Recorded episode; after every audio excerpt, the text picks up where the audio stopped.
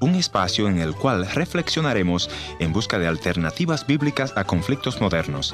Esperamos que sea de su completo agrado.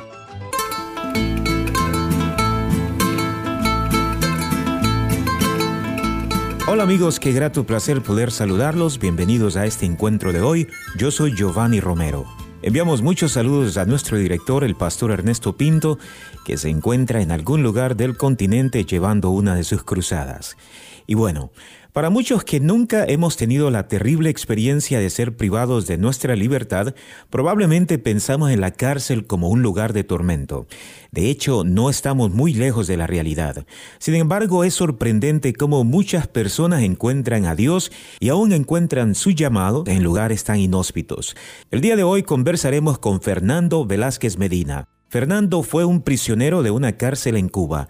Él nos contará no solamente cómo sobrevivió, pero además cómo logró salir de ahí hecho un mejor hombre y un mejor cristiano. Quédense en sintonía con nosotros, yo sé que a través de este programa serán edificados. Como siempre quiero invitarlos a visitar nuestro sitio virtual en www.encuentro.ca. Allí podrán encontrar cientos de programas de encuentro producidos a través de los años. Vamos a la entrevista de hoy. Fernando, bienvenido a nuestro programa. ¿Qué tal si comienza presentándose con nuestra audiencia? Muchas gracias por invitarme a este programa, Pastor Giovanni. Eh, bueno, yo soy un, escritor, y eh, periodista. He trabajado en varios órganos de prensa en mi país natal, en Cuba, también aquí en Estados Unidos, en Nueva York. Estuve en un periódico importante, la cadena del Chicago Tribune, el periódico Hoy. He escrito dos libros Aparezco en varios libros, son antologías de artículos críticos sobre distintos temas, música, literatura o cine, igual que en revistas en México, en España, en Colombia, etcétera, que he publicado. Fuera del aire conversamos que en algún momento usted estuvo preso. Sí, yo estuve preso por hacer una carta y comenzar una especie de campaña contra el gobierno de mi país, porque la situación económica se había deteriorado mucho. Entonces un grupo de escritores me encargaron a mí que hiciera una carta que yo propuse, vamos a hacer una carta protestando. Yo la hice con cuatro o cinco puntos pidiendo cosas que en aquel momento eran una tontería y lo siguen siendo, pero bueno, el gobierno las ha implementado con el tiempo. ¿Cuál era la raíz de su disconformidad? Yo crecí de los siete años con el gobierno cubano, pero soy una de esas personas que ya a los 18 años eso me parecía algo muy raro no porque fuera un gran demócrata, ni porque yo fuera, por ejemplo, cristiano, me estuvieran persiguiendo, que empezaron a hacerlo, sino me parecía una injusticia que me persiguieran a los cristianos por ser cristianos, los expulsaron de la universidad. La idea era como reprimirlos como para que los jóvenes vieran que no debían ir a las iglesias y nada. Y los enviaron al campo a trabajar. Y a los cristianos en otros seminarios, los que eran de otras denominaciones, ocurrió lo mismo. Pero aparte de eso, comenzaron a entrar gente de los servicios de inteligencia cubanos para que fueran a estudiar al seminario y se hicieran pastores. Los enviaron ahí a hacerlo pastores. ¿En qué momento comenzó usted o fue usted expuesto a la predicación del Evangelio? ¿Cuándo ocurrió eso? Estuve expuesto al Evangelio en Cuba. Me trataron de, evangelizar, pero yo lo rechacé en un clima muy hostil que había en Cuba y no quería tener el gobierno encima de mí. Y por razones, vamos a decir, prácticas. Yo no estaba pensando espiritualmente ni nada de eso. Ir a la iglesia era casi buscarte un grave problema, no podía ir a, la universidad. Yo quería ser escritor, los escritores, ya, le digo, varios escritores que eran eh, conocidos, cristianos o católicos, les prohibieron eh, publicar. No los publicaban, no los invitaban a eventos internacionales, algunos con renombre. ¿Usted en ese tiempo pensaba usted en Dios? Sí, yo creía en Dios. Pero eh, no sé, como mucha gente dice, yo creo en Dios, y ya, hasta ahí. Yo creía en Dios, yo decía, no, todo esto no se hizo solo. Hasta había leído una anécdota que Isaac Newton le decía a un amigo que, que Dios existía que la creación la había hecho Dios, o sea, todo el universo. Me parece mentira que tú siendo un científico, las cosas que tú has descubierto, tú creas que existe Dios. Entonces, un día el amigo llegó a la casa a él que lo invitó cuando entró en la sala había una reproducción más o menos del sistema solar y el mío dijo, ay, qué interesante, qué bien hecho está esto. Y ven acá, ¿y quién fue que hizo eso? Dice Newton, nadie. Yo me levanté un día a salir y lo encontré que estaba ahí. Dice, ¿cómo me voy a creer que eso no lo hizo nadie? Eso tiene que haberlo hecho alguien, una cosa que ruede, camine, se mueve armoniosamente una con relación a la otra, con el sol en el medio. ¿Cómo tú me vas a decir que no lo hizo nadie? Dice, pero si tú me dices a mí que todos los planetas del universo y todas las nebulosas, eso no la hizo nadie. Porque esta bobería que son cinco o seis bolas dando vueltas, eso tiene que haberle hecho a nadie. No lo hizo nadie. Dios no existe, no lo hizo nadie.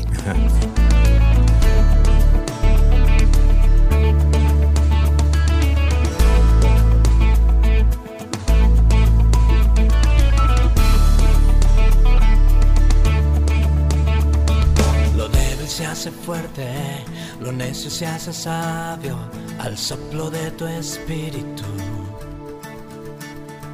Lo muerto cobra vida y el corazón de piedra carnes. Llamamos a todo lo que no es como si fuera con tu poder. Miramos aún lo que no se ve, pues nos movemos en fe. Lo débil se hace fuerte, lo necio se hace sabio. ¿Alguna vez usted eh, oró a Dios? Claro que sí, que oré a Dios en momentos graves. La vez de cuando me detuvieron por, por esta, esta insubordinación contra el gobierno. Salí bastante bien. En ese mismo tiempo fueron detenidas otras personas que conocíamos, algunos fueron condenados hasta 18 años.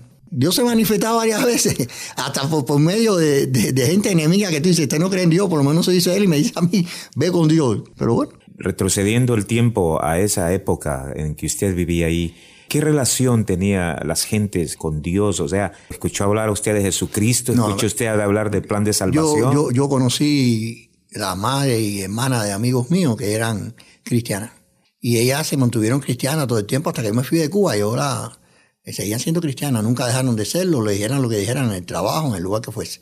Y tú eras un cristiano muy destacado, aunque no fuera un líder cristiano, una gente permanente, con un ejemplo y eso, trataban de que te casaste con un comunista, le decían, tu tarea es casarte con fulana y sacarla de, eso, o casarte con fulano y sacarlo de eso, convencerlo de que se vaya ahí. Entonces se estaban haciendo declaraciones que no se perseguían a los cristianos, etcétera no te perseguían, no te enviaban a la cárcel, no te botaban del trabajo, pero te casaban con alguien, no obligatoriamente, sino la persona una persona atractiva y le decían, tienes, un, trabajo para ti, eh, enviado por el gobierno, enamórale, cásate con ella y dile que ella la boría de ir a la iglesia. ¿Cuándo fue ese momento en que usted levantó la mano en una iglesia o dónde fue? Ya mi esposa había aceptado al Señor y era líder y iba a muchas cosas, tenía una misión, yo a veces visitaba, vamos a ir desde fuera, ¿no? Estaba mirando, y no me sentía muy, muy atraído. Pero en un momento determinado sí, hubo un llamado, yo levanté la mano y me entregué y me bauticé y comencé a trabajar en cosas menores.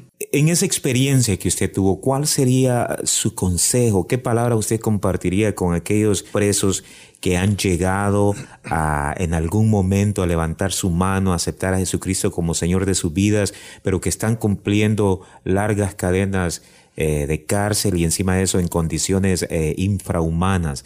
Pastor, yo, yo creo que simplemente no perder nunca la esperanza. Yo estaba en la cárcel y yo le digo que para mí fue un periodo eh, que me pasó como un sueño. Yo estaba allá adentro, era como si fuera un sueño.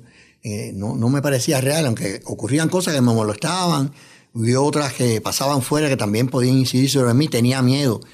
Yo nunca perdí la esperanza. Yo siempre estuve pensando que iba a salir de ahí y quiero decirle, vi gente que perdieron la esperanza y se, suicidaron. Y vi gente también que perdieron la esperanza y perdieron un miembro porque se inyectaban petróleo. Lo hacen con un, se abre un hueco y, hacen una cosa rarísima y por ahí se, se meten petróleo en el cuerpo, en la sangre. Y eso le, crea una especie de, es un tóxico dentro del, cuerpo. Que muchas veces cuando le van al hospital lo que hacen es cortarle el brazo. Yo vi esas cosas. Yo digo, yo no voy a llegar a eso. No lo voy a hacer, no lo voy a hacer, no lo voy a hacer. Porque eso es lo que te empuja, la desesperación y todo. Yo no sé, yo tenía esperanza. Yo conocí a una gente que se hizo eso cuando le quedaba una semana para salir en libertad. Se inyectó petróleo para enviar a un hospital para pasar la semana que faltaba, porque no podía esperar la semana. Así que saque usted la cuenta, yo decía. Yo creo que eso fue una preparación para que yo aceptara posteriormente la palabra de Dios. ¿En qué puede ocuparse una persona que está en una situación similar eh, para mantener esa esperanza Yo me ocupaba en encontrar gente dentro de los mismos prisioneros que hablaran algo interesante, que contaran algo interesante de su vida, etcétera, y conversar con ellos, ¿no? A nosotros nos daban una ración que a veces era así. De verdad, no es un, la gente quiere decir que esto es pequeño, no era así. Como una moneda. Sí, como una moneda. Una cajetilla de pero que se iba a fósforo, como antes venían los fósforos para fumar. Ahí, me dije, mira, esta es toda la comida. 17 ¿eh? patas de, gallina una sopa para mil hombres.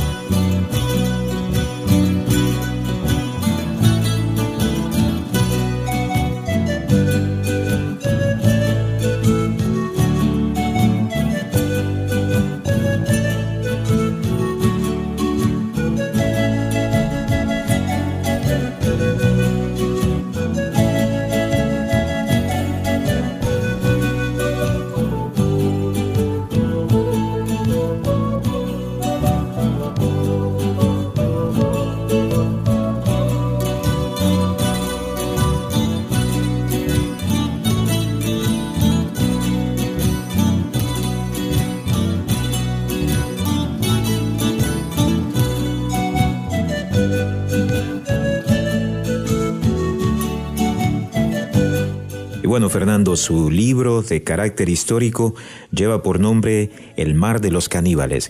Cuéntenos qué significa para usted eh, este libro, aparte de que, por cierto, ha sido muy bien recibido por los críticos. Yo ese libro se lo dediqué al Señor. El libro, acuérdense que salí yo con estos problemas de Cuba. Yo se lo dediqué a Dios. En la dedicatoria lo primero que dice es a Dios. Y después a mi madre, a mis hermanos y a mis nietos. Yo lo envié a mi hermana para que lo leyera, para que viera el libro que había escrito. Todavía no tenía quien me lo publicara. Y ella lo llevó a las editoriales cubanas y lo cogieron y lo publicaron. No le quitaron nada, ni una coma. El libro salió en Cuba y dice arriba, adiós a mi madre, a mis hermanos y a mis nietos. Así salió. Yo le dije al Señor, vamos a hacer una cosa, vamos a ser socios. Yo lo escribo y tú lo vendes, lo publicas. El Señor cogió y lo publicó en Cuba. La primera crítica salió en la revista en la que yo escribía que me habían expulsado. Salió ahí diciendo que el libro era genial. Entonces, ese sí es un testimonio que yo tengo que dar siempre que esté con el libro. El libro salió en el lugar menos, más inesperado y además en la revista donde me, vaya, me sacaron. Este tipo es indeseable aquí. Si ustedes quieren creer que es casualidad, casualidad. Pero según mi mujer eso se llama diosidad. Quiero preguntarle ya para cerrar, Fernando, ¿qué hace el Evangelio? ¿Qué hace Dios? ¿Cuál es el efecto del mensaje de Jesucristo en el corazón de un hombre como usted? ¿Qué efecto sanador tiene esto en el corazón? Bueno, en primer lugar, yo en realidad, en este momento yo he perdonado, yo no me acuerdo casi ni el nombre de ninguna de las personas que, con las que tuve conversaciones que pertenecían a los organismos represivos. A pesar de que tenían malas intenciones con relación a algo, eran tipos malévolos. Otra cosa es, yo nunca jamás toqué nada de droga. Nunca. Tanto que los guardias lo sabían, porque tienen sus delatores también. Y a veces venía gente y me ofrecían cosas. Te doy tal cosa, pues, guárdame esto. Yo no, yo no guardo nada, yo no ando con droga. Absolutamente. También tuve el, apoyo de la que es mi esposa ahora, que iba a verme. Así que yo eh, no caí en ninguna cosa de esa y para ellos era un, elemento extraño. Los mismos guardias decían, este, este, hombre es relativamente un tipo decente, este tipo no anda con droga, este cualquier cosa. Mi diversión era leer. Yo iba a leer el libro y eso sí tenía una orden de la policía política que no me impidieran leer. A veces a mí me mandaban un bulto de libro que era más grande que el bulto de comida y cosas de primera necesidad. Fernando, de verdad quiero agradecerle por haberse tomado el tiempo de atender esta invitación y haber abierto su corazón también. Muchas gracias a usted por esta entrevista y bueno. Muchísimas gracias. Gracias por haber sido parte del encuentro de hoy. Le voy a agradecer que me escriba a info.encuentro.ca. También puede visitarme a nuestra página en el www.encuentro.ca o si desea escribirme una cartita postal, escríbalo entonces a programa radial Encuentro 225 Riverton Avenida WPG Manitoba R2L 0N1 Canadá. Será hasta nuestro próximo encuentro. Soy tu amigo Ernesto Pinto recordándote que Dios te ama y yo también.